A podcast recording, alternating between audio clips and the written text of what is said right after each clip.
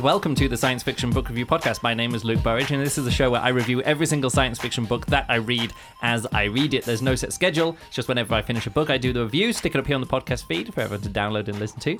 Uh, joining me today to talk about a book that she hasn't read, it's just me who's read this book, is Juliana. Say hello, Juliana. Hello, everyone. And uh, yesterday, no, not yesterday, last week was our 10 year anniversary of knowing each other and getting It- together. it was our first date. Our first date was, uh, was it June 2nd, 10 years ago. Yeah. So I just wanted to, like, not reference that, not to sort of say, hey, people give us congratulations or whatever. You know, we got married last year. People could do get it out the way then. We had enough. Uh, yeah, haven't had enough Congratulations. Luke and Juliana uh, relationship. But I thought it was just interesting because, again, it's one of those things that in my mind, I started this podcast, and then this big, like, the main stretch of the podcast is like you doing it by uh, yourself. me doing it by myself, and I mentioned this before. And then Yeah. like, and then there's this, you know, and oh, and for a while recently, Juliana's been doing the podcast with me. Of course, it's it's not. It's, Turns it's, out the, it's, it's the other the way around. opposite. It's the other way around. But it really does bring it close. And we were just talking yesterday because you know your parents were talking about when they bought their couch, their current couch, and it was Yeah. like 15 years ago. Oh yeah, our TV broke. It just had yellow, no pink, Purple- purple yeah, and pi- pink purple and pink patches. blotches. So we're getting a new TV, and then at least the discussions of like, oh, is it going to fit in the space?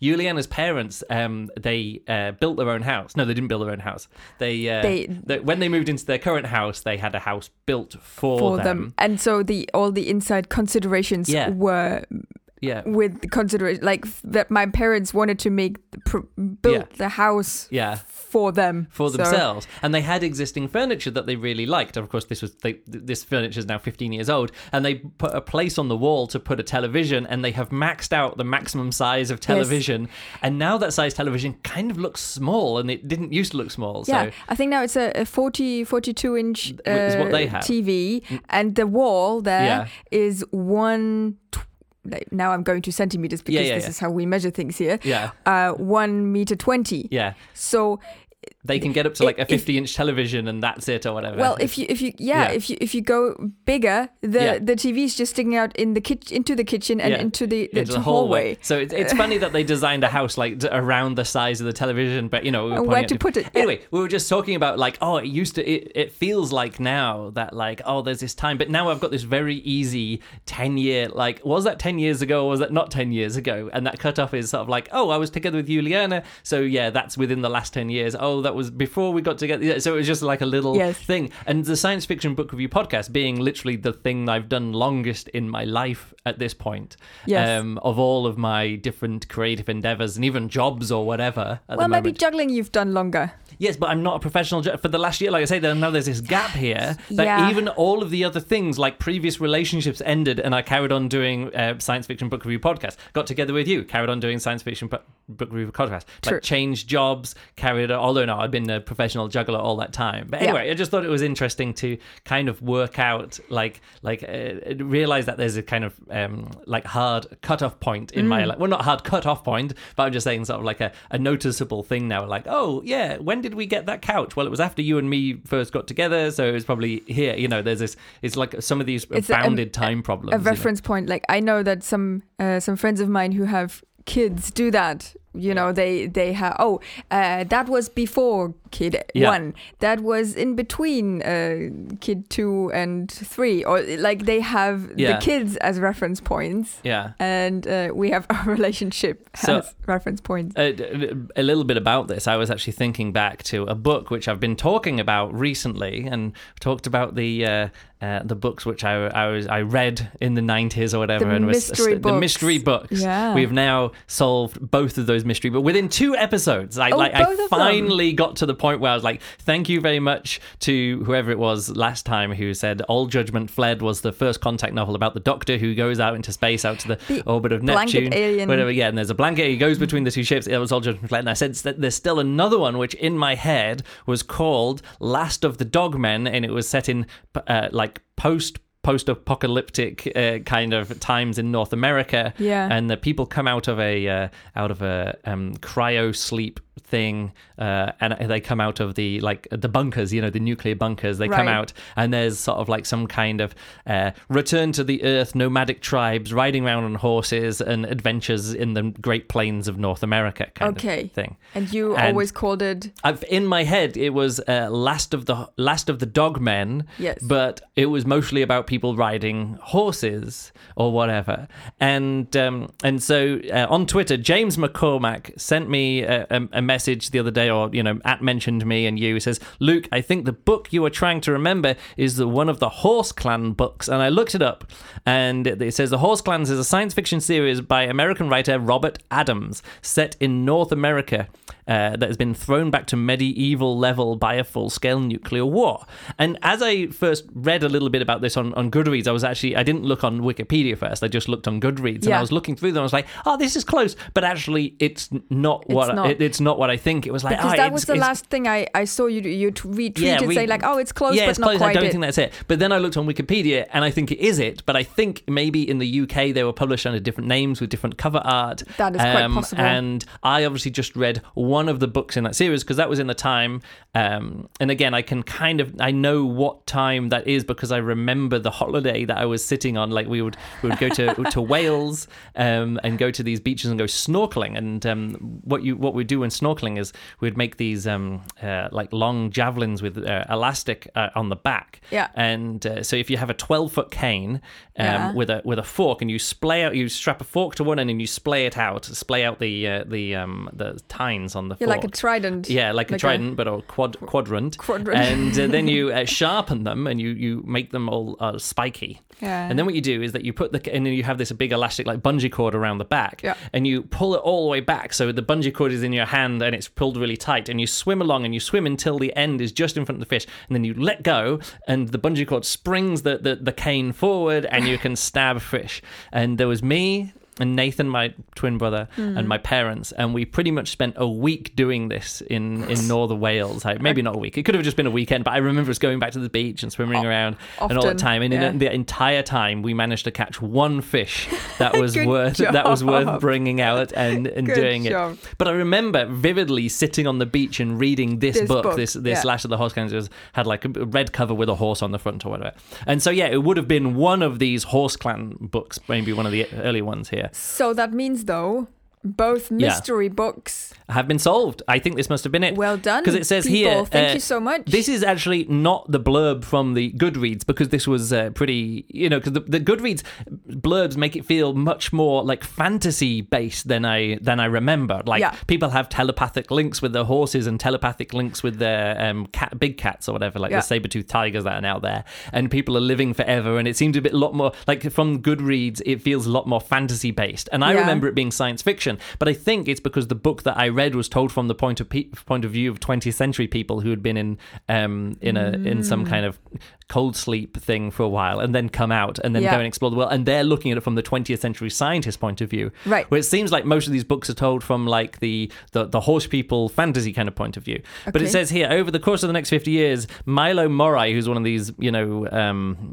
uh, immortal people develops the horse clan people and leads them from being bomb shelter refugees through stages of subsistence farming leading eventually to self-sufficient nomadism um Yes, and then Milo encounters Clarence Clarence Bookmark and Horses of the North. So maybe the book that I read was Horses of the North, um, or whatever. Like the- one of the s- one of the, one of those from books. the series And here's the thing: while I might reread All Judgment Fled, um, I think people picked up on the last podcast that I thought the only copy I could get was going to be sixty or 160 euros. No, I know there's some secondhand copies on on uh, on Amazon for like five or eight euros. But thanks for the people who sent me links. Oh, you can get it here for like five pounds. I'm like, yeah, yeah, I know. I just thought it'd be funny to mention the cost. While I'm probably going to at some point reread All Judgment Fled, I have no intention of ever rereading these Horse Clan books because they are like, like the how height. many are there Oh, there's there's like uh you know 17 books or whatever, and and there's so you, you would have and- to read through and yeah, I don't know the which one, of these books would be the one. book yeah.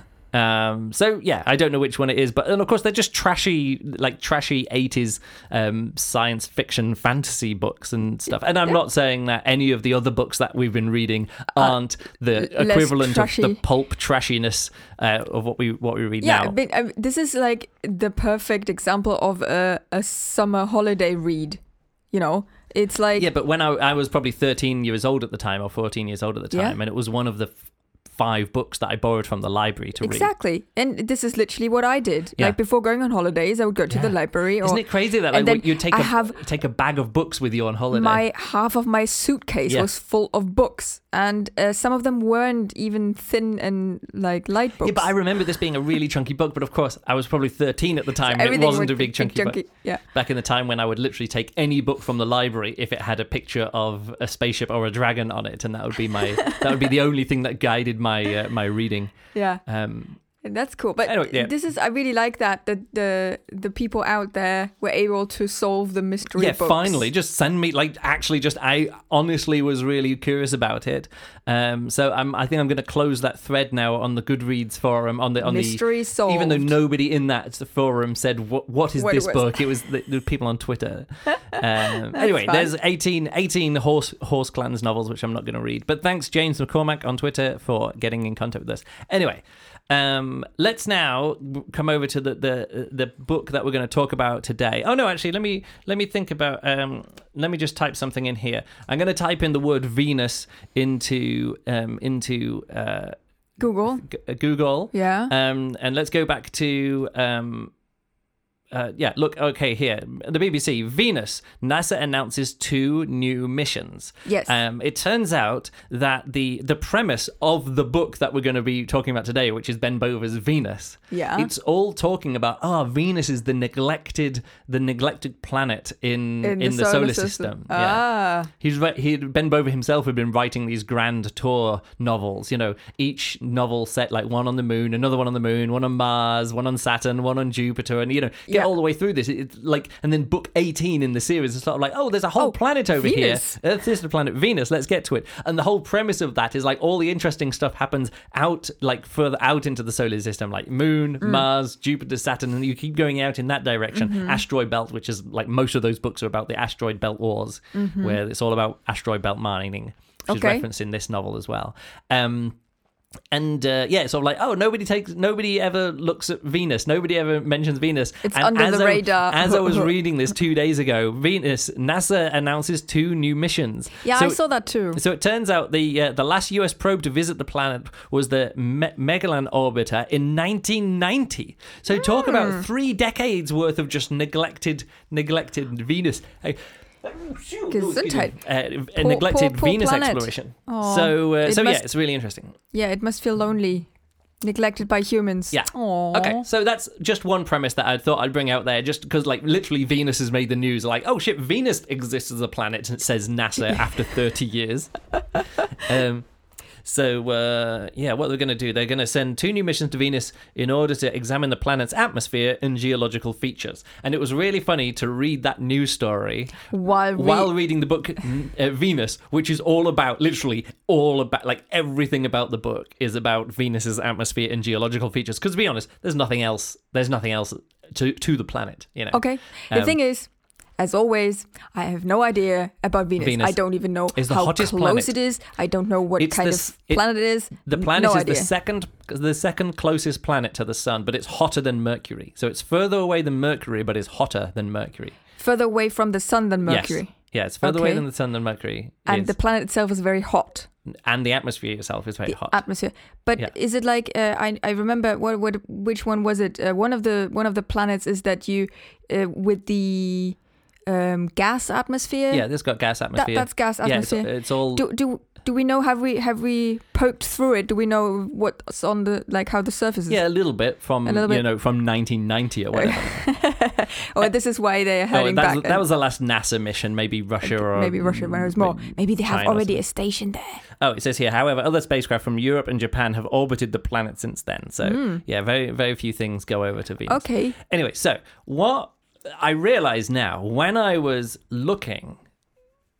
I finished, I'd finished the audiobook from the previous audiobook. We were we did previous- we were talking, uh, Project previous- Hail oh, Mary yes. by Andy Weir. Yeah. Oh, Venus is also in that book. Exactly, and I, I was looking through Hmm. this Audible library, Audible free library, and I'd already mentioned Venus before a few a few months ago when I reviewed this other Ben Bova, but, Bova. uh, Be- sorry Ben Bova Ben Beaver is a a, a, a, previous an old, I was going to say an old friend, a friend of mine who died a few years ago. So how do you re- reference someone who used to, who you used to be friends with but can't be friends with anymore because they died? My dead friend, your- but saying oh my they're dead friend is a bit of a bummer, isn't it? They're still your friend. Okay, Ben Bova, not Ben Beaver. Um, ben Beaver is, is someone who I, uh, uh, I I had some uh, juggling world records, and they were two person juggling world records, and Ben Beaver was the guy who I s- broke and set those records with. Yeah, anyway, it's it's these two guys juggling what Yeah. 18 balls between the two. them? 19 balls. We were, the, 19 we were the first people to ever juggle 19 of any objects between two people. That's amazing. Talk about something from 20 years ago. yeah. Oh no, well, that, that was actually 2008. Okay, not that long. I Yeah. mean, still long, Still, qu- long ago. still quite a long time ago. yes, that is true. I never met him. Uh, no, that's yeah, no, that makes sense. Yeah, the last time I hung out with him was at the was at the uh, British Juggling Convention when it was in uh, uh, near Sheffield or whatever it was in 2014. Was the last time I hung out with him. Yeah. got drunk together or tried to, and then we realised that the uh, the the wine that we it wasn't wine wine. It was like this. I don't this- know. It was kind of like fizzy wine. It was like 1.2 percent or something. So we were like, Yeah. we're really trying really hard to get drunk here, and we just weren't. And we got this like it was like mixer wine that you put in cocktails to Yeah. make it taste like wine, but not like add just more like uh, unnecessary alcohol content. Yeah. We didn't. We'd bought the wrong stuff. Yeah. Um. Anyway, let's get back to Ben Bova, Ben not Bova. reminisce about Ben Beaver. Yeah. So, uh, what was I saying? Yeah, so um, I had mentioned this book before, Venus. I had said, oh, there's Jupiter and there's Venus and there's some astro- asteroid um, novel, asteroid war novels, Yeah. Moonrise, whatever. And you've read this one before. And I'd read these before, and I said his new book that I read, which was called New Earth. I was like, ah, that wasn't as good as the previous books that I remember reading. Like, Yes. 15 years ago when I last read any books by Ben Bova, like pre science fiction book review podcast. Yeah. So let's say 13 years ago, um, before then. So I was like, oh, I'll get to one of those. And I mentioned Venus, and I, and I used that as an example of something like, oh, there's an- some adventure story, and it's all good. And you somebody. have good memories yeah, from this. Yeah, good memories from this, or at least I remember stuff about it. And Yeah. somebody mentioned something to me, which I'll get onto in a minute. Like this, uh, what what this this someone sent me a message back about that book. They're like, oh, it sounds like this book. Anyway, here's the thing: when I was finished up with um, Project, Project Hail Mary, Mary. Mhm. I realized that the book I was always comparing Project Hail Mary to was the book Venus, partly because it talks about, you know, things existing in the cloud, like these, um, you know, microscopic things existing in the clouds of, um, Venus. of Venus. Yeah.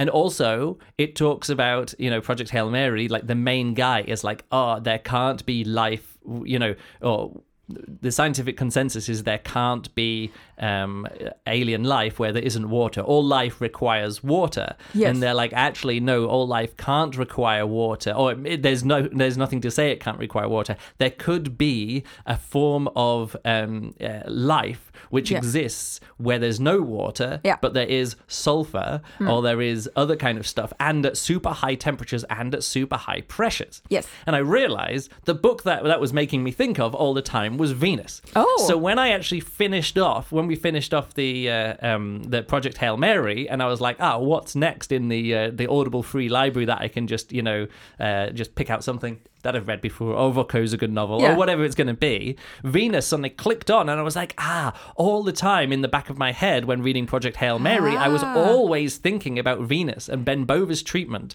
of can life exist on Venus? Yes. Uh, of course, which it does in this book. And also, Rocky in um, Project Hail Mary Yeah. is a tentacular alien which ha- lives in super high pressure and super high um, temperature. And its And- atmosphere is ammonia. Yeah, and a- a- ammonia atmosphere, and it has sulfur, you know, blood and uh, you know, And chemi- all, all this, all that kind of stuff. And I was thinking, hmm, you know, and I was thinking, hey, is this Venus? And I tell it, it is. This book is a very close, cut. like they are dealing sometimes in the same areas Oh, that's interesting. in the same areas. So I'm not saying I'm not saying Project Hail Mary is ripping off this book because again I'll get back to that in a second. referencing I'm just it. saying that no, it's not referencing. It's talking about the same problem space. Right. now. If you're thinking that the Andy Weir is writing like progressive science fiction and going in new directions, he is very much not. You know, engineering based problem solving science fictioning like that is Yeah. like the most classic of classic science fiction, the most golden age or whatever age you want to be talking about of science yeah. fiction. To be honest, I think we're in a great golden age now of science fiction. I think the science fiction now is that's coming out now and that I'm reading now is some Really of the best best ever. You know, Yes. because you've got people who are um, who've been around for a long time and are at the top of their game and are still stretching themselves. Mm-hmm. And I think they're stretching themselves because they have to because there's this whole other generation of new, young, more interesting or not more interesting, but equally as interesting and just way more diverse authors coming along. Yeah, and everybody is pushing forward. yeah. And people who aren't being pushed forward, like you're just becoming irrelevant. And Yes. I think so. Uh, Yeah. So I, I think it's a great time for science fiction now. Anyway, what Andy Weir is doing, he might as well be like, you know, the problem solving stuff is right out of a Heinlein book or a Yeah. or an Asimov book or even Clarke, uh, Arthur C. Clarke more. It reminds me of the book that I talk about, I've mentioned quite often because it's one of the like most formative novels of mine, which is Have Spacesuit Will Travel. And it's all about literally a guy going, all right, I've got this old, you know, this reject spacesuit and I'm going to repair it. And the whole part of the book is like, and then I got the radio to work by doing this. And then I filled it up with air and I went underwater in the, in the, in the, in the swimming, Swimming pool, and things like that. Yeah. And then I used this radio. And then later on, it's like, now I've got to detach this thing and now I've got to do this Apollo 13. This, these two air uh, valves don't match up and I've got to One match is up round, one, one is like that. square. And it it literally, it's a whole entire novel about Yeah. s- spacesuit design, like literally uh, EVA or walking around on the moon spacesuit design, written at the time when there was no such thing as a spacesuit, you know, because it was written before like pre-space race almost, whatever. Okay.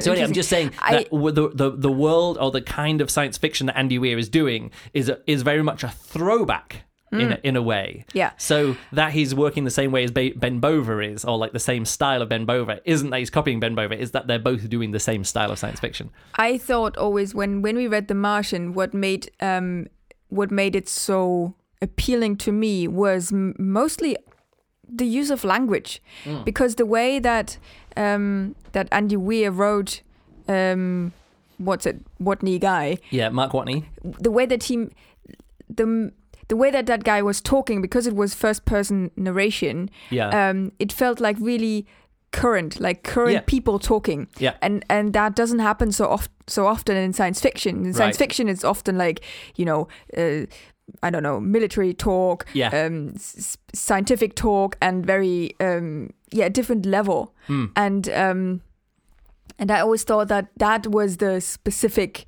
um, standy out bit Yeah. because, as you say, like the problem solving bit that has Yeah. been done before. That's Yeah, not yeah. new.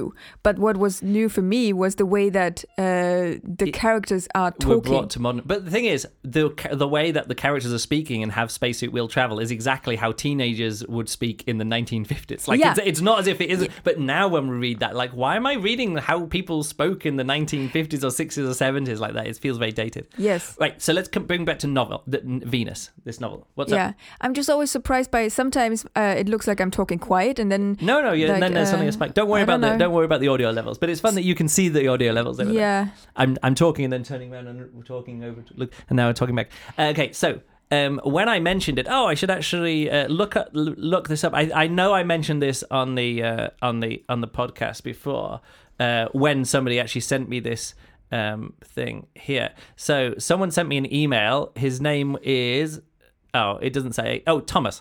So someone called Thomas sent me an email. Um, when I'd mentioned sort of like uh, when when we talked about the previous Ben Bova and I was saying the previous book or another book that I remember of his was Venus and this happened and this happened like stuff was happening it was like more adventurous Yeah. and he said plot wise I am reminded of Jack London's Seawolf or is it deja vu thanks Thomas and so I replied back to him but I'm going to pretty much go do the same thing that I said before that I was always wondering why the novel Venus the main character is called Van Humphreys. And I'm like, why is someone called Van Humphreys? Yes. Van Humphreys doesn't sound like a real name. the yeah. other book.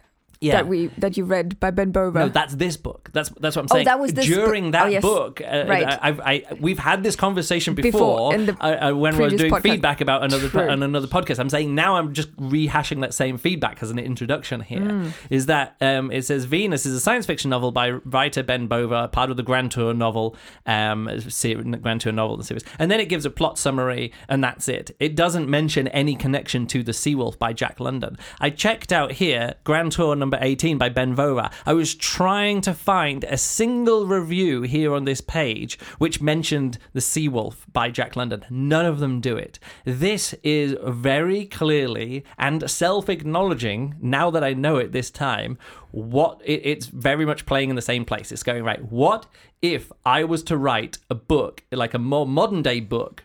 Which is taking the features of The Seawolf by Jack London, which was Jack London's like follow up book to um uh oh quickly, what was the previous one? Uh, yeah, Call of the Wild. So Call of the Wild, massively successful. And then sort of like let's follow up Call of the Wild. I was going to say White Fang, but that was a later one. Call of the Wild, um, really, really big, really big selling book. And then you sort of like my follow up book to that is going to be Seawolf. And um, it says the uh, it says here about the Seawolf. The Seawolf is a 1904 psychological adventure novel by American writer Jack London. The book's protagonist, Humphrey Van Weyden, is a literary critic who is a survivor of an ocean collision who comes under the dominance of Wolf Larsen, a powerful and amoral sea captain who rescues him. Um, so again, that the the main character in Venus is called um, uh, Van Humphreys, and uh, and then the the protagonist of the Seawolf is called Humphrey Van Weyden. The captain that he, that they meet up with here Yeah. in in the Seawolf is called. Um, what was this called? It's called uh, Lars. La, no, Wolf Larsen. Wolf And- Larsen, Wolf yeah. Larsen, and then in Venus, the uh, the the captain that they come across-. No, Lars Fuchs. Oh, Fuchs, as in Fuchs, like as in fox. Fox, Fox, Fox in German, and he has like this kind of German Austrian. uh, The the uh, audiobook narrator, Yeah. um, does does a kind of like very Germanic accent, but he, again, he's it's not great. I keep thinking, is he doing like a comical Austrian accent, like, or is he doing German? You're like, is he meant? To, is this character like who is this character meant to sound like? Is Yeah. it like a mix between, uh, you know, Toto Wolff and I don't know. Dominic Thiem. I don't know. Uh, I'm trying to think of uh, Austrians. Austrians. Yeah. Yeah. Um, uh, yeah. So that's the kind of thing. So this book is very, very clearly going. How do I do not a retelling? I wouldn't want to call it a retelling because I read through the plot summary of um of the Seawolf, Yes. and it's a very different plot. Like the characters are doing different things, but like the setup and that we're going to have a sea adventure. Uh, how do I do that in the modern world? Now, this has been done many times before.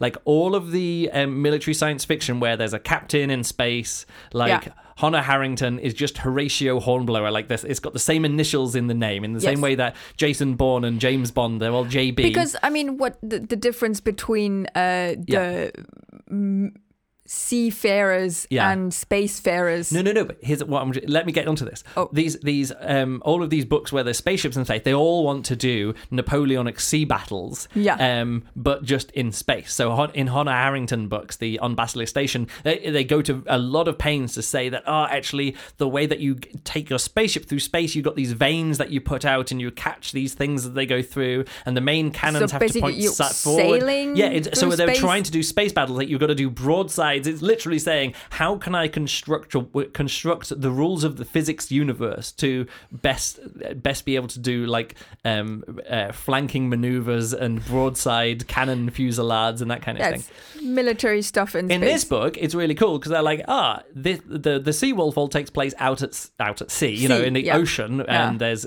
shipwrecks and things, and and shipwrecks and mutinies, you know, all the kind of stuff that you want in a in a in a, a big sea adventure Yeah. Out in the Pacific Ocean with whaling fleets and all that kind of stuff.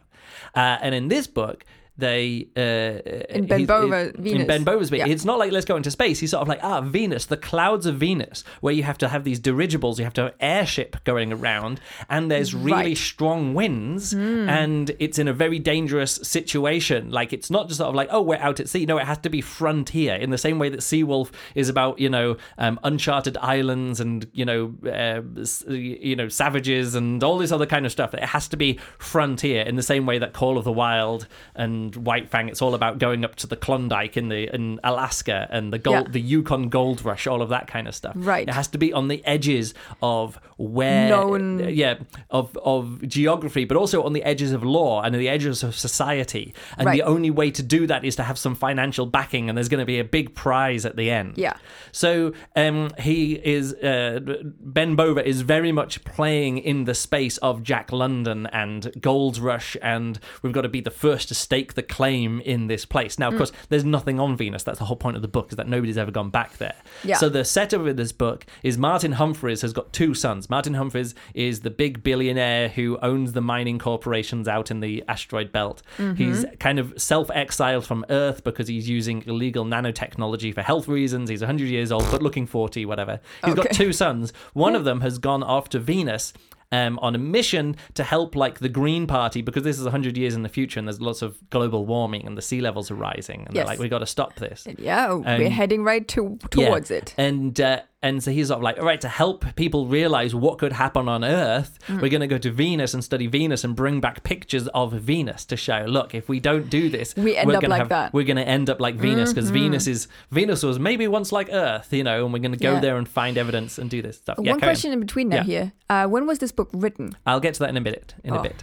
Uh, because I want to bring that. Uh, there's a point that I want to bring that up here as well. So uh, his, uh, uh, I think Martin was his name. No, no, Martin was the father. No, Alex, that was his name. Alex, the, the older brother of the two brothers, goes over to goes over to uh, Venus, and the book begins a few years later. That um, that was a disaster. That thing was a that thing was a disaster. And Martin Humphreys says, um, out of nowhere, just announces, "I'll give anyone. I'm putting up a ten billion dollar prize for anyone who can go and bring back his remains from his, the crash ship on the surface of Venus." Right. Why he does that is a bit mysterious, but slowly uh, throughout the book, it, it work you work out that um, it is it is a, this long running rivalry between him and Lars Fuchs. Uh, this is between Martin. Oh. They have a long history. Like I see. Um, Martin Humphreys stole his wife at one point. They were rivals out in the thing. One of them is bad. And what's up? One thing. What's up? Just don't say that.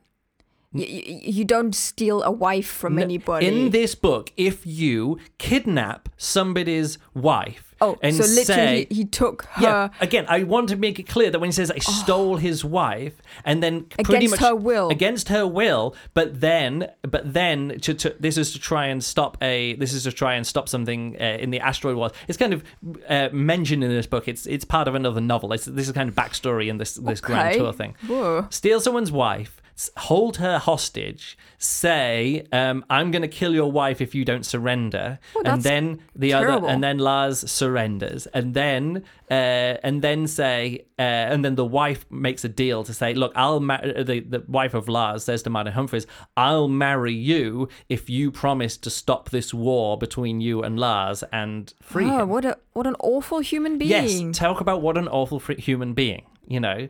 And then, and, but again, this isn't revealed at the start of this book. This is revealed halfway through the book. So I'm kind of spoiling it a bit. That the whole point is that the bad guy in this book, that Martin, uh, that uh, Van Humphreys hates because he's like the main rival of his father, is um, is this Lars. Fuchs. I keep wanting to call him Wolf, but no, the Wolf is the is the other guy. Lars Fuchs. That in the Sea Wolf, uh, Wolf Larsen, the Yes. Jack London book, is the main villain, but is never shown to have any kind of redeeming qualities or anything bad. Like his politics are the worst, his morality is the worst, everything about it is worst. Which is a novel I've not read, by the way. I think I once I read through the Wikipedia page about it, I was like, I know this story. Where do I know? Then it says at the bottom there was a Radio Four drama adaptation, Oh, and so right. like there's actually quite a lot of books or stories that I read for the first time, or th- stories that I know are from Radio radio drama adaptations on the BBC Right. throughout the 80s and 90s Yes. because that would be like we didn't you- have a television, so yeah, that kind of thing. That would, people There's- would just put on the radio and sit in front of it and listen to stories. Yeah, there's a, there's a few of those stories, and some of them I've actually gone back and listened to again. There was one which was Salem's Lot by Stephen King. I went back and listened to the BBC adaptation of that, Mm-hmm. and uh, and I was like, yep, I literally remember where I was sitting in my parents back in my parents' home, my family home when I listened to it the first time. So I think I think that's where I know uh, the the Seawolf from is from a BBC adaptation because it kind of it was so familiar to me as I was reading it through. Um, so yeah, the uh, the what was I trying to say? Yeah, the, the captain has got like a, a backstory which kind of reflects this rivalry between him and Martin Humphreys and, and casts him again. This is deep into the book, like what his like what his motivations are of what's So going on So, who there. we follow? We are following. The main character is uh, Van Humphreys, who is the son of Martin Humphreys, and is kind of unknowingly at the start of the book becomes a pawn between this rivalry between Right. his and it's father, the other Martin son. Humphreys. The, the Yeah. other son that's not. I mean, of Yeah, course. he's already died, and they're trying to go and uh, uh, Alex Alex Humphreys is. Um, Martin Humphreys' first son, who went to Venus, Right. Martin Humphrey says ten billion dollars to any anyone who goes and gets his gets his remains. and then his son Van his son Van Humphreys takes said, that on and like obviously mistakenly, and you don't know this, but he thinks he's his father is saying, "Hey, you're the useless son who's never done anything Prove with his yourself." life. Prove yourself." and it's so clear right from the beginning of the book that isn't the case. But Van Humphreys thinks that's the case, and sort of like, "Well, I'm going to have to put this together." And you can see that like nobody expected him to do this. His friends don't do it, and stuff like because he invites all his friends along. Who wants to come with me to Venus? Because he's like this spoilt brat of like this, Yeah. you know, billion billionaire, you Yeah. know, multi-billion trillionaire, whatever it is, someone who can just go, oh, do it." and uh, you, he never, because he is so self-centered Yeah. and su- such a wimp and such a pathetic person at the beginning of the book. He thinks everything's about him, and it turns out no, he is just this minor character and has just been thrown into this situation. okay. Um, so yeah, what, I just want to go back to this uh, this Seawolf thing here as well. Seawolf is a 1904 psychological adventure novel, and this is where really the the frame that um, uh, that they're setting up for here that that Ben Bova is the space that he is playing in. Yeah. is he? This is an adventure novel. It is it is like I would say swashbuckling adventure, but there's no sword fighting. But there's you know when I say like a, a big adventure, like go off in the space, fly around there, go like do big sailing adventures and all the crazy stuff that happens, and Yeah. and discovering life on Venus or trying to, to investigate life, see if there's life on Venus, and then there's you know somebody talking about volcanoes and you know uh, mutinies and all these other kind of stuff that you want from one of these things. Yeah. and. Uh, and it's in there, but he's also playing in the space of this being a psychological adventure. Okay. like what it's like to like it's this coming of age story of Van Humphreys. Hmm. Um, but he's already he's already like mid he's like twenty six or something by then, so you think he should be growing up, but he hasn't grown up. Yeah. And right at the start of the book, you're like, this guy is gonna go on an adventure, but not just an adventure to Venus, but like the coming of age adventure. Like by the end of this, he's gonna be more grown up. He's Yeah. gonna be able to take responsibility for himself. He's gonna be able to look at other people and not just see not just see himself, but you know what I mean? Like he can yeah, he can- empathy. He's gonna learn. he's going to learn empathy Yeah. and things like that. Yeah. Um, so all of that does happen in this book. Not all of it is that great because again, some of these characters do just become a foil for Van Humphreys and Lars um Lars Fuchs, you know. They're the Martin Humphrey. no, M- Lars Fuchs. So M- Martin Humphreys is just the father who sets this up, and then he's not in for the most of Oh, the okay. novel. Oh, he just says, "Here's a prize." Like what I said before, that you, what's the gold rush? What are they going to the Klondike? What are they going to They to? just needed yeah. the reason. Why are they? Go- he- why were people going up to the Yukon and having adventures up there? You need money, like gold. What is Hmm. Yes. the gold? It's not like we're doing it for scientific exploration. No, no, No, no, no. no. They're Yeah. not Darwin sailing around the world Yeah, on yeah. the Beagle or whatever. Or what you know, and even that wasn't that wasn't even the- that was- yeah wasn't just for science. But Yeah. they're not being sent out by the, the all that kind of stuff. Even what Alex was doing, his brother, his brother, like, oh, I want to, you know, I want to do something for the for the Greens. Um, Yes. I want to help out the Greens back. Uh, had some incentives. yeah, and incentives. And of course, Van Humphreys is saying, like, he's he is saying, "Oh, I just want to get my brother's remains. That's the most thing, important thing for me." But it isn't. It's he wants validation from his father. You Yeah. know, he wants to one be of the yeah. one of the world's most basic storytelling Yeah. tropes. Daddy, why won't you Yeah. love me anymore? yeah, so, so all of that setup, which means that um, uh, compared to, and uh, this is the book that I mentioned, like right at the end of the the review that we did in the last episode about Project Hail Mary. Once we'd wrapped up the thing, you're like, "What book are you reading next?" I was like, "Oh, it's amazing to start a book with a character who isn't the char- the same character that they're going to be." Like at the end of the book, Yeah. Unlike Project Hail Mary, where the person literally has amnesia and doesn't remember that he used to be a like a waste, you know, whatever. Like again, the Weird. whole the whole all of the um all of the uh, the character development comes between 85% and 90% Yeah. of the like 5% of the Yeah. book is where he's like oh i used to be like this and now i'm going to be different in the future you're like great thanks for putting all of that into one quarter of one Yeah. chapter via a flashback so unsatisfying. yeah, and this is sort of like, oh, the the character this guy is at the start is so wet, so pathetic. He's just this rich kid, and you're like, oh, he. I really hope that someone slaps some sense into him. And of course, that does happen when he meets when he meets um, Lars Fuchs for the first time. Yeah. He's sort of like, you're not my captain, and just gets beaten up. Yeah. puts in the infirmary, just like gets the shit beaten out of him for Well, the first time. we don't like that, but No, no, no. but the thing the- is, you kind of do like that. You you want that to happen. Sometimes somebody just needs to face some hardship. consequences. You need to face some con- well, not even just consequences. no, but, but- if you're that privileged, sometimes you need to be punched in the face by either circumstances or a big person who is very good at fighting.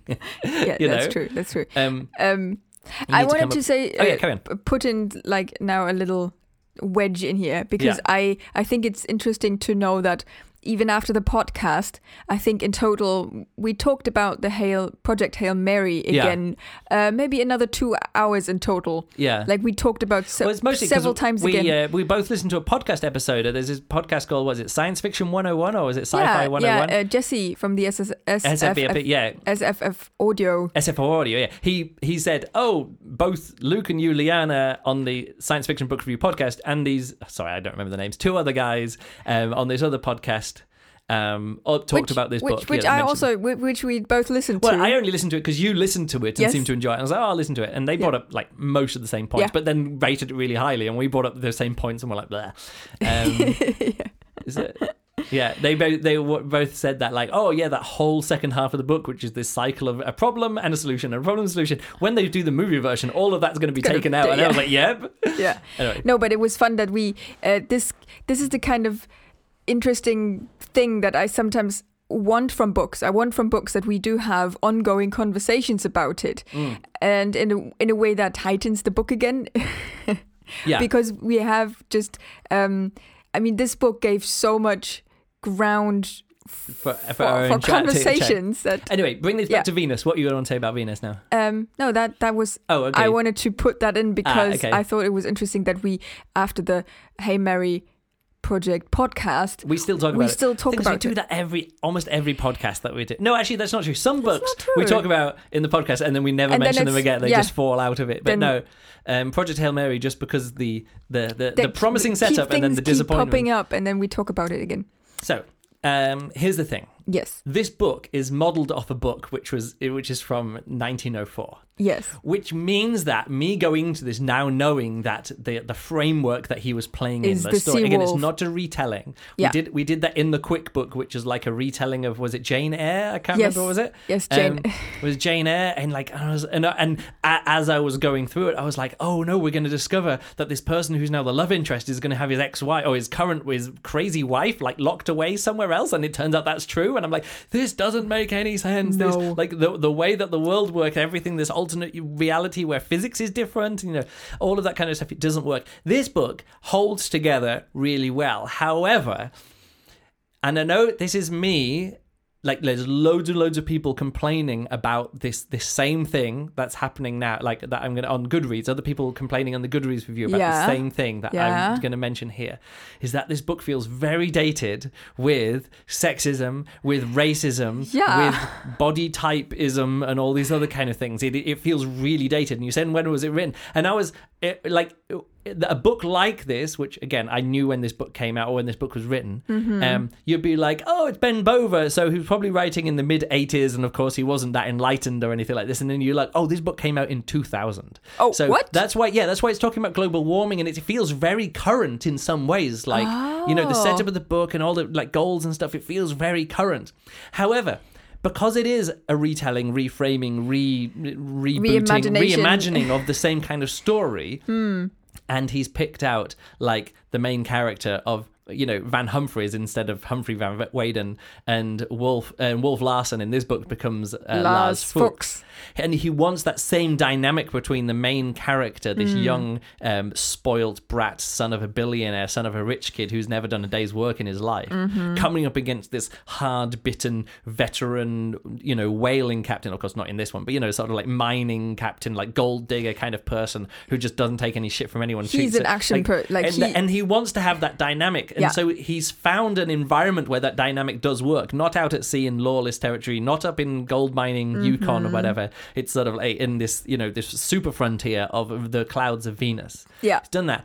Unfortunately, he also needs to do the love interest thing, which is in uh, I read reading it here as well in the Wikipedia page. That's also in the Sea Wolf, and also he needs to have like this otherness from the crew, which is done in terms of race. That when he gets when they when he arrives on board of Lars.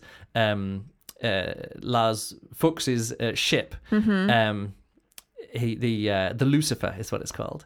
Um, Uh huh. no, Lucifer is a name, one of the names for Venus, the morning star. Oh, you know? really? So all of the all of the Uh-huh. ships are all, all different names that uh, from That- different languages and different cultures. They're named for their name for Venus. Venus.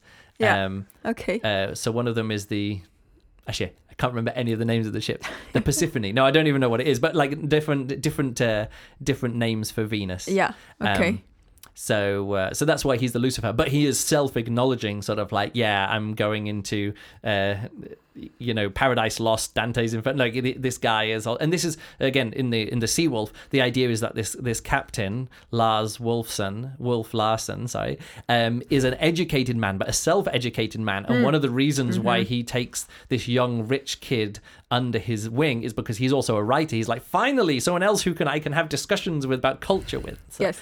now, the way that it's done in this book, in, in Venus, Ben Bova does it in this book. He he puts a language barrier between the, between the crew members, Right. To and to, to make it so Lars Wolf, uh, Lars Fuchs, and uh, Van And Van- Humphreys, They uh, they are the only people who can yeah, they're the, they're the two white educated guys, and the rest of the people are these people of Asian descent. And I'm realizing, oh, actually, this is all written from the point of view of a racist, sexist person, which is really difficult to to go because it d- doesn't make it any. And, and again, I'm not I'm not saying this is good writing, and I'm not saying oh, it's okay racism or whatever, but the way that what you are reading is somebody coming to terms with like their own racism and their own sexism but it's never quite there because the frame story has to be set in this In this- 1904 ri- writer writing about something which happened because this Hmm. is you know it's partly um uh, autobiographical from Jack London, so he's writing about something which happened in, uh, you know, 18 uh, 1890 or whatever. yeah.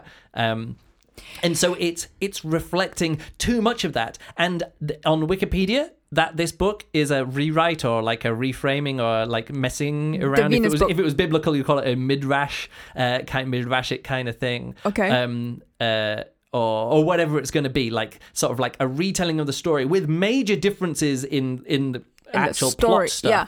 but you to to best understand where it comes from and again in my own biblical criticism it always comes to when you find something which is incongruous in the story which can be explained by it being based or referencing a previous story which is Mm-hmm. uh, which is known like van humphreys is a weird name ah humphrey van weyden isn't a weird name and you can see lars fuchs why lars fuchs you know like you Yeah. can you can work out that oh, we're playing in the same space Yeah. but he's playing in a space of of sexism, racism, yeah, and all so of these other only, isms. He because he takes this story, he can't only take sections of it. He Yeah. has to take uh, The framing the of it. framing as Yeah. well, which then I don't know if he was like comfortable and happy with it. I don't know because in some ways the politics of it are way more progressive. Like the message at the end is sort of like, no, environmental environmentalism is great and all that kind of stuff.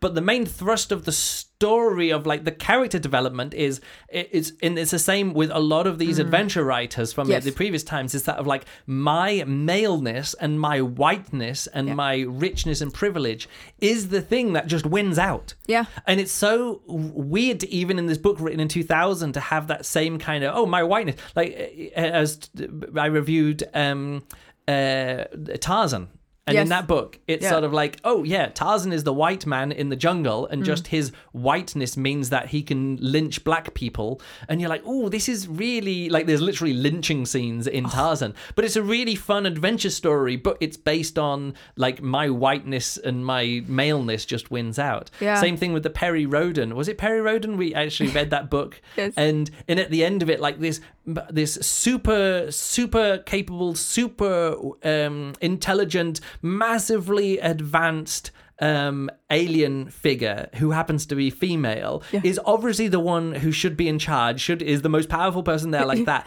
and at the end of it, Perry Rhodan is sort of like, all right, my turn to be in charge now. Why? Oh yes, and it literally says in the text, his maleness just put her in his in her place, and he took charge, and then he was then the main character of the story. And you're just like, wow, like Yes. m- white maleness as a force of nature in these stories is it it's it's kind of grossly overpowering the enjoy the otherwise enjoyment of this book but weirdly enough that that thing which everybody like everybody who gives this book two stars and three stars and one stars on goodreads Yeah. is talking about the same thing oh it's really dated i can't believe this book was written in 2000 stuff none of them have realized oh he's playing with the, this uh, this seawolf now it doesn't make it more fun if you don't know that's the reason But even then, like let's let's Yeah. just play this. Let's just play this game. yeah Let's say you're taking something with a strong dated yeah racism Yeah. and sexism thing. yeah I think it only can work if you then actually reflect it in your own book yeah and don't just put it in because it needs to be there. No, it is even- there any? Is there any? yeah there ref- is there is some reflection but all always that reflection of this is um uh you know it's always from the point of view of the privileged white male Yeah. and his and his antagonist um sea captain who's also a white male. who's also a white male Yeah. and was uh, the rival of his father you Yeah, know yeah. and so like the woman the one no there's actually quite a few women characters in the book but Are there there's s- any point talking about with each other about something else? uh, yeah yeah there, yeah there is i mean there's there's Okay. stuff going on there, are there are plenty of like female characters in this book it is much more that but there has to be a love interest and even though she's being shown as the main capable one at the end of the book it's sort of like oh yes and no Save so- me. no not No. save no it isn't save me no Okay. There- there's Ah, there's at no least- saving the women in this way least no that. there Okay. not this like I say it's subtle but Mm. in the end the we have to now wrap up this uh, psychological adventure story that's ref- that's referencing like frontier adventure novels. Mm-hmm. any good stuff which could have been there with the sexism racism is is kind of secondary to that. So again i'm not excusing any of the racism stuff but it, it is expl- i'm just explaining why it feels uncomfortable to be uh to be exploring this space yeah. of racist at like books written from with a racist attitude in 1904 let's do the same kind of thing. But it's really difficult for Ben Bova as a as a privileged white male to do that justice and I think this book with just a few little changes like uh, just a few sentences rewritten here and there Hmm. would be a lot less objectionable but still work as this same kind Adventure. same kind of adventure kind of thing Yeah. which isn't to say, oh, rewrite the book until Luke likes it and he gives it five stars. Because again, this book was written in 2000 and I read it previously and I enjoyed it a lot. And I read it this time and I enjoyed it a lot. And what I'm saying is, I felt freer to enjoy it this time, knowing that it's based on a book that came out in 1904. But here we come back to what, what when we read the. Oh, I was going to finish that sentence. Oh, I'm sorry. I'm so, sorry. I thought you were finished. Okay. And I'm saying that's my privilege as a white male. Yes. Do you understand what I'm Of saying? course. That for me, I can go, oh, this is an interesting uh, uh, take on this. You know what I mean? No, but if you're I reading this as a woman, you'd be like, "Ugh, ah." and to be honest, I was also going, "Ugh," but also Yeah. I was like, "Ugh," and interesting where But I can also, see this I don't from. think you can you can write a book like that and then presume that everybody knows No. that this is based on a thing, and then it makes it less worse that you can't No, it write doesn't. a book It makes like it that. just as worse for everybody who's who yeah, didn't know that this book So- was based on the white uh, on the on the seawolf. Yeah. So I this writing something with having in mind, oh, I'm do a, gonna do a take on this story, Yeah. set slightly different, but it's still gonna have the same tropes in it. No, it, let me Uh. put it this way: it's it's a failure to examine racism and sexism. Yeah. It fails at that. Yes. But now that I know it's being based on characters from a book that was written in 1904, I find it an interesting failure, and I find examining that enjoyable. Weirdly enough. No, I get- Most people won't see it that way. Yes. And even like the first time I read it, I even remember, oh, like the ending of the book. I'm like, oh, come on, you know, and some and the Mm. racist language. Even when I read this book, I, I was going to say read it in the 90s, but of course it came out in 2000. So probably when I read this book the- in in, 2001. in, in our in our view, Yeah. the 2000s are the 90s. Yeah, well, no. Again, my this book, this book like was that. written in 2000. If this book had been written in 2002, it would have been different because Okay. the, the, the contemporary politics that Ben Bova always references in these books, Yeah. um, where he's talking about, uh, you know, corporatism and uni- Mm. unionization and militarism and stuff like that. He's always writing about the the politics of the day in a way. But you must know that a book that came out in 2000 was written in the 90s. What I'm saying, it was written before 2001. Yes, certainly. No. What I'm saying is that something happened in 2001, Oh, right. which means that if this book had been written after 2001, Yes. it wouldn't have not mentioned that or wouldn't have not been about that. Yes. Okay. You know I what get I mean? Yeah. Okay, so all of that to say. I, I've talked about hardly anything that happens in this book except True. for referencing uh, referencing with other books. Oh, one thing Oh I yeah, carry on. um because I think you asked me about this because you wanted to write a, a comment about it on on the forum or something. Yeah, Um, when you mentioned uh, um, sailing and sailing in space and having these currents in space Yeah. to be sailing, yeah, I had a really really big uh, memory flash coming up because I'm playing a, a, computer game yeah, on the Switch, which is called Heaven's Vault. yeah. And what happens? Not Heaven's Gate. That's not heavens no certainly not but heaven's vault and what happens there the um the way of the means of travel in between little different areas of the, the map of Yeah. the place they are in some sort of space like ship uh, Yeah, it uh, looks like a boat. sailing. Yeah, it looks like, a boat it's a sailing ship the with side, yeah. these things and they are sailing on these air currents, yeah. and that reminded me very much of what you just said Yeah. and um But yet, everybody wants, if you're doing anything mythic or anything historic or anything like that, you want sailing ships. Hmm. Sailing ships, it screams out to people that no matter what you're going to do, oh, you want to do a retelling of the Odyssey. We need, you know, we need to be sailing around the Mediterranean. Like Hmm. all, it, it calls to people all the time. So much so that in the in the New Testament, they're like, we're going across the Sea of Gal- Galilee and we have want to have storms. You know, you're going to have storms at some point. point and you're going to calm the storms and walk on the water and lots of sailing. Everyone wants. There's, there's no big sailing industry on the Sea of Galilee. It's like a small lake. You know, it's not even a sea. The first time it's ever been called a sea was in the New Testament. It wasn't known as any kind of sea at the time because it's not a sea. It's a freshwater lake. But the writers of you know the Gospels, like Mark, pretty much want so much wanted, Wanted- to play in the same space as The uh, Odyssey. as as the Odyssey and these other Sea things. And creatures, they, they wanted sea adventures. They wanted storms to be calmed. They wanted to you know travel around by boat and get places by boat. It's it calls out to people so much that they'll even rename geography from a lake called Galilee to the, and now everyone knows it as the Sea of Galilee. If you've seen it, it's like you know, I mean, it's a big lake, but it's not like seaworthy. It's not like the Caspian Sea or the Red Sea or even the Dead Sea, which is saltwater.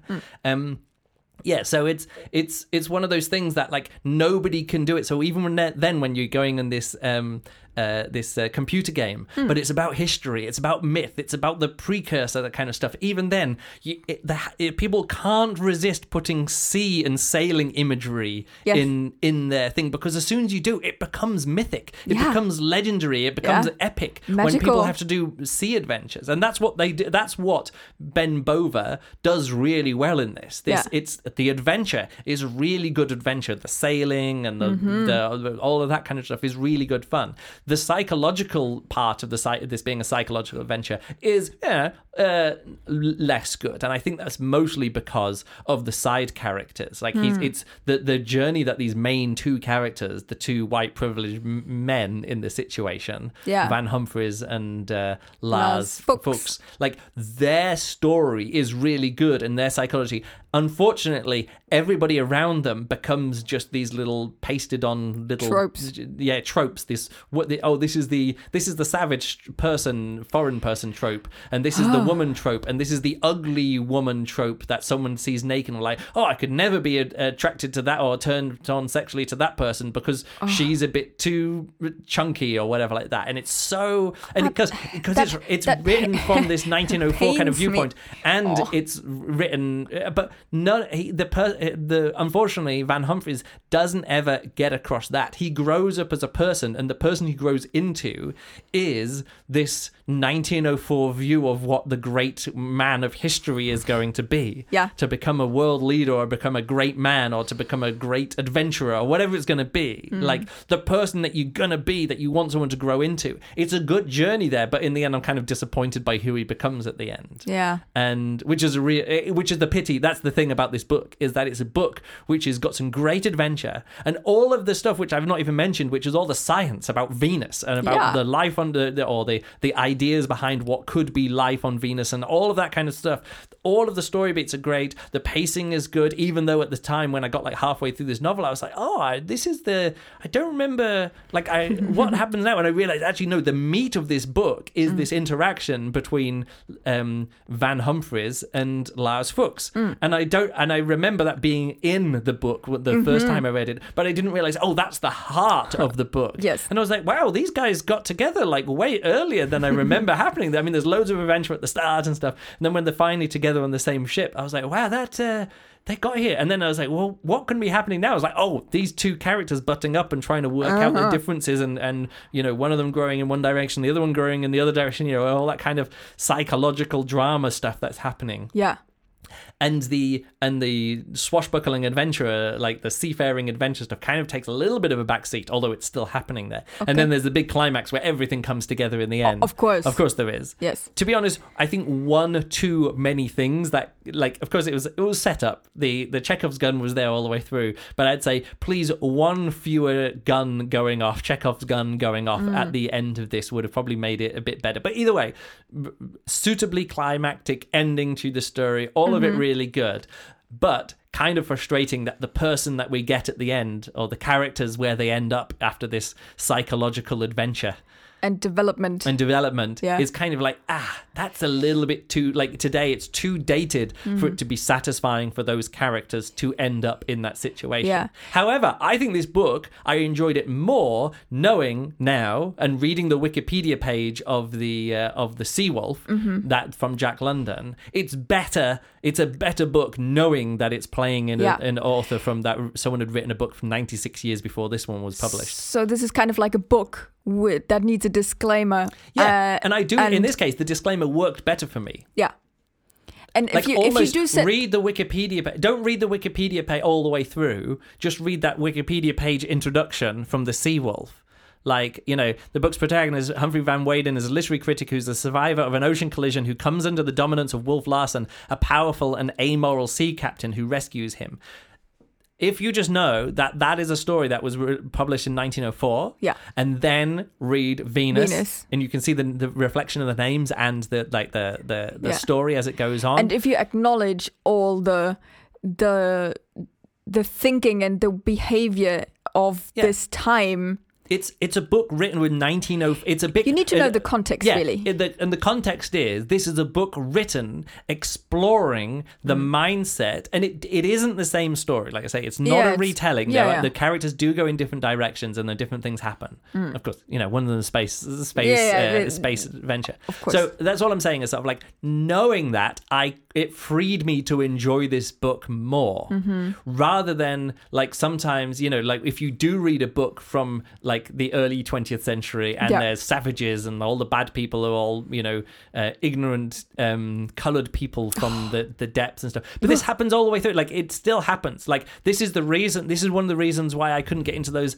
larry niven um jerry pournelle books. Like that it unfortunately those same attitudes exist in books written in the 90s like Lu- lucifer's hammer i think it was. There's literally scenes where hordes of black people come out and start becoming cannibals to eat white people. You know it's really terrible like it's mm. really bad mm. this book is weirdly enough playing in that same space but i'd much rather see it done I wouldn't say by a better author because this is perfectly fine book. Like the writing is good, the characters are fine. I'm just saying like the like the if you want to call it the political perspective that it's playing in mm. is uh, is reflects the white privilege that is in the book. Yeah. and I think that's why this book doesn't have good reviews. Yeah.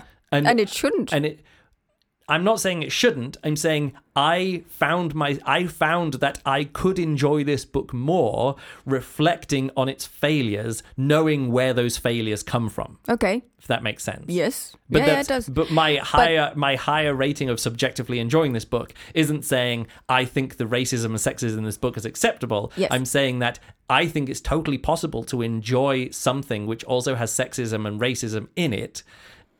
Uh, if if it's a if it's a if, if you're kind of not acknowledging where it's coming from, but if the rest of the book is still actually well written and enjoyable and has worth, it doesn't mean that it has to automatically be a one star book because some of the politics in the book are are incorrect with the current day. Because that means you can never enjoy the like I say, the Odyssey has slavery and rape and killing in it. Yeah. And it's very difficult to say, ah, because it has slavery in it and because it has sexism and, and racism in it, it is therefore it has to be a one star book. No, no, no. But I think still like if you would now give this book four stars Mm-hmm. and wouldn't wouldn't add anything to it, no asterisks. No, the asterisk is this is a book which most the, the reason why this book on um on uh what's it called here on Goodreads, Venus Grand Tour has got a 3.76 star rating on it. And when you read down these reviews, look, uh, it- normally when you get down to them, there's lots of five star reviews and four star reviews. Yeah. But here's a three star, one star, two star, four star,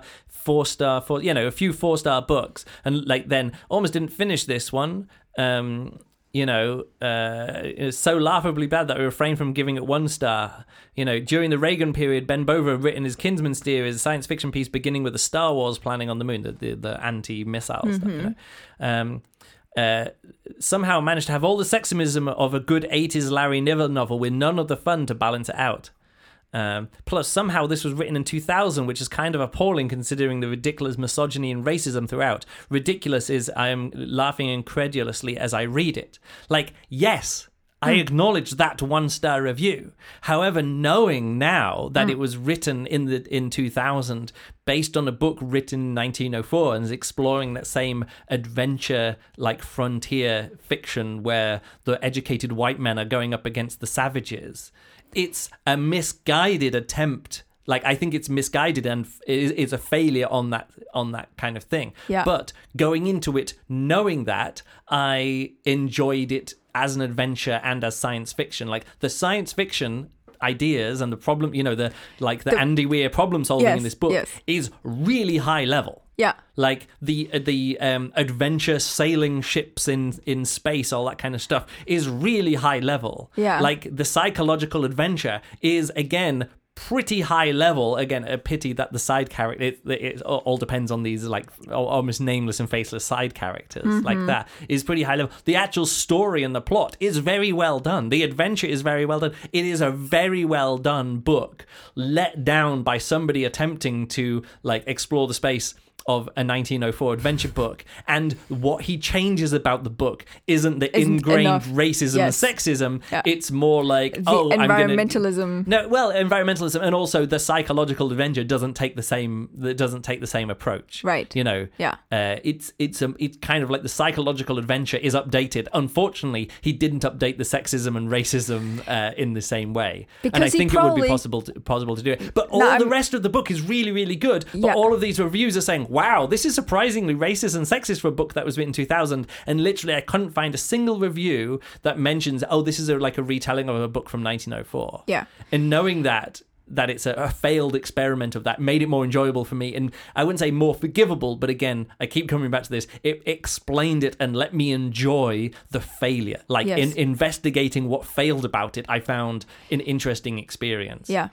Um, and I, I, I wow think i didn't realize we've been going over an hour already yes, on this book Yeah, yeah, we've been. haven't even talked about the story I, I know, but I think talking about the book is is plenty. Yeah. Like people now can make a, an informed decision if they want to go into this book like with this knowledge now. Yeah, and then I, I do experience think the, the story. I think weirdly enough, I think it's a book that's worth reading um, to see someone uh, take this approach and again fail. And I don't think an, a modern author would be able to do this now. I think, or put it this way, I think it would take like I wouldn't want to see a seventy. When would he have been? He'd have been sixty-eight years old when he wrote this book. Mm. And I don't think it's now the place of a 68 year old white man No. to do this kind of and thing. I think this just shows that, um, ob- like I'm now leaning out of the window here. Yeah. Um, but he is that not how you say? I know. Carry on your thoughts, and I'll work out I'm what you mean by I'm leaning out of the leaning window. myself Yeah. out. Oh, you're putting your head above the parapet. Let me say it that way. Okay. You're putting yourself in the firing line by, by saying, saying, that I think he he probably didn't even notice from his Maybe. point Yeah. of a an old white man. He Yeah. probably remembered. Oh, eh, when I was young, yeah, I read this book. yeah, And I really Oh, enjoyed yeah, it, and I want to now r- take this and, update it for the modern day. Yeah, yeah. And unfortunately, he updating for the modern day isn't just make the science good on Mars on, on Venus. Yeah, And I think that because of that, be, uh, that's just how, from my female Yeah. white perspective now, is that I think he didn't even. Yeah, it passed him by. He, Yeah, he wouldn't even thought like this. This if you don't ex, if you don't expand and if you Yeah. don't experience this, you, you just wouldn't even see it. Maybe yeah. Uh, like if you're gonna play in the space of a previous author, like re- rewriting or like play, like when I say playing in the space, you know, uh, uh, talking about like say the Light Brigade by Cath- uh, Kameron. I was gonna call it Catherine. Where's the Catherine? Kameron Hurley Yeah. with the Light Brigade. Like, okay, I'm now going to do the um, military science fiction boot camp novel where we're all training and then going on missions. She's like, this is Starship Troopers. I am going to be referencing the Forever War, like going through time. You know, every Yeah. time you come back, time has f- uh, accelerated, whatever. Bit of Ender's Game, bit of all Yeah. these other kind of things. But it takes someone, I would much rather read like a modern writer going, oh, what was my favorite childhood book? Yeah. And then going, what what is problematic in those books or what's interesting in those books or what could be updated for the modern day and modern sensibilities and knocking it out the park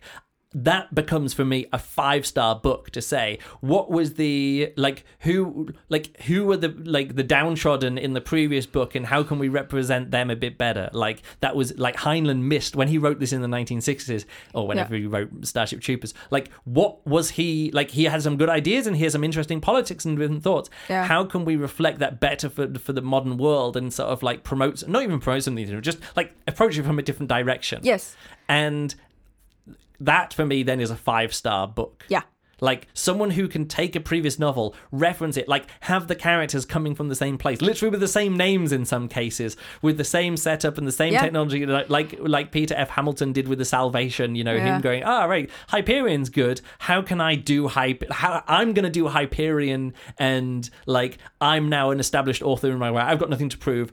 What can I do? And like I say, when you look at the the final book, when what is it? The last episode, I was looking at what are the highest rated books that I've read on Goodreads, and that was in the top ten book. You know, Yeah. that series in the top ten. We gave it five stars. I Yeah. gave I gave uh, the Light Brigade five stars. It's possible to do what what Ben Bova did in here and succeed with that. To go, Yes. I'm going to play in the same space as this previous novel. To read, do a retelling or reimagining of this story, like Mm-hmm. change all the details about it, but like self consciously work within the framework of this classic piece of science fiction, or in this case, adventure fiction yeah.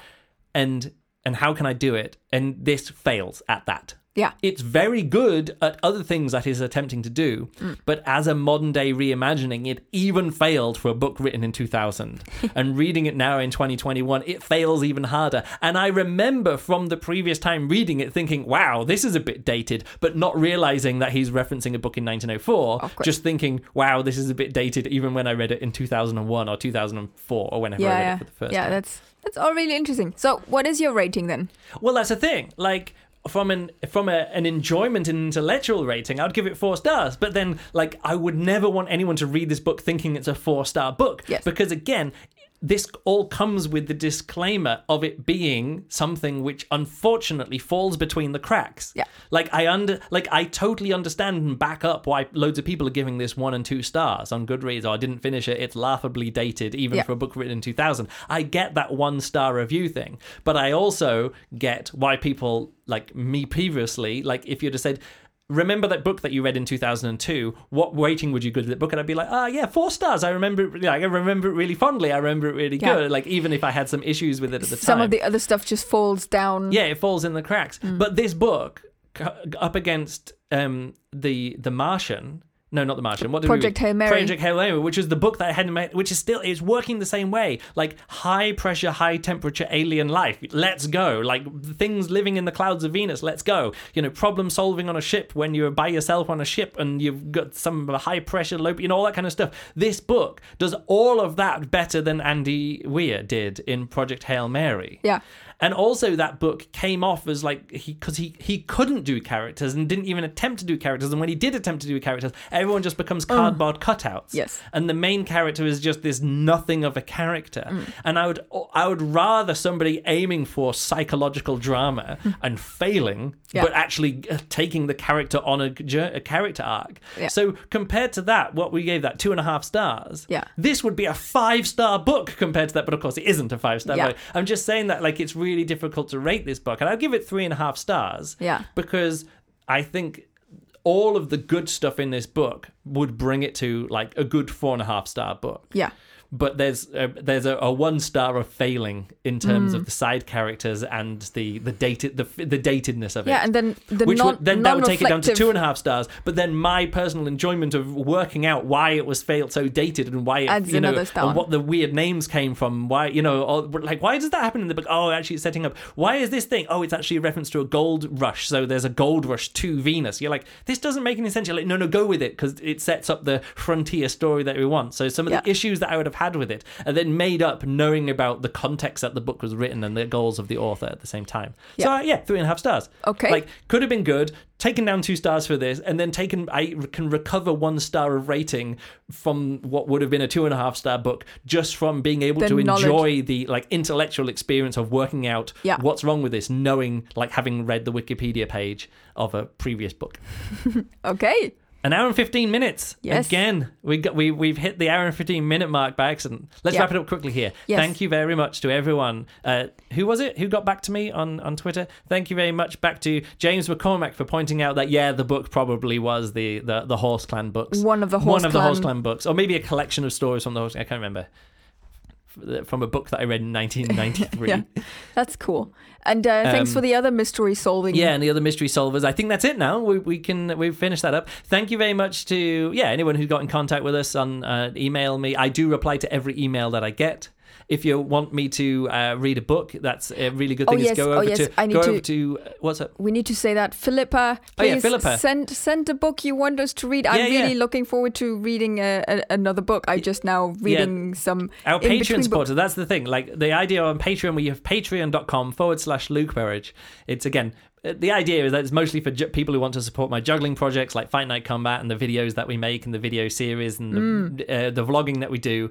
Um, but in these pandemic times, it's been really great that some science fiction book review podcast listeners have also gotten to uh, So support great. us, which is really great. Uh, if you're supporting us at the, or if you bump up your support, even for one month, up to the $25 level, Mm-hmm. you get to suggest a topic, which again was set up to for people to suggest juggling podcasts that they want to hear as topics, but also we yeah, can read uh, a book that you give want us, a- us give us a book.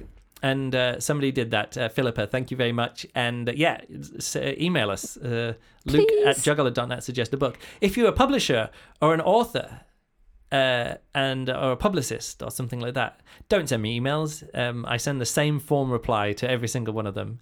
Um, so- Especially if they then uh, ha- haven't obviously not listened to the yeah, podcast. yeah. You know, if you've listened to this podcast, you know that you do not want me to interview Ben Bova. Um, actually, Is, he still alive? yeah, he's he's 88 years old now. Oh wow.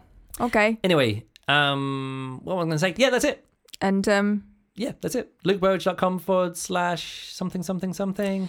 Patreon.com forward slash Luke Burridge. Twitter.com forward slash Luke Burridge. Instagram.com forward slash Luke Burridge. You, you'll find you'll find us in all the places. yes. Oh, Goodreads. Oh yeah, You Goodreads, can, yeah, uh, and also become my friend on Goodreads, and I can also see what you think of the book. Only uh, a few people have rated this. It's got a three point one three average rating, so I'm coming in at three and a half stars kind of thing. yeah.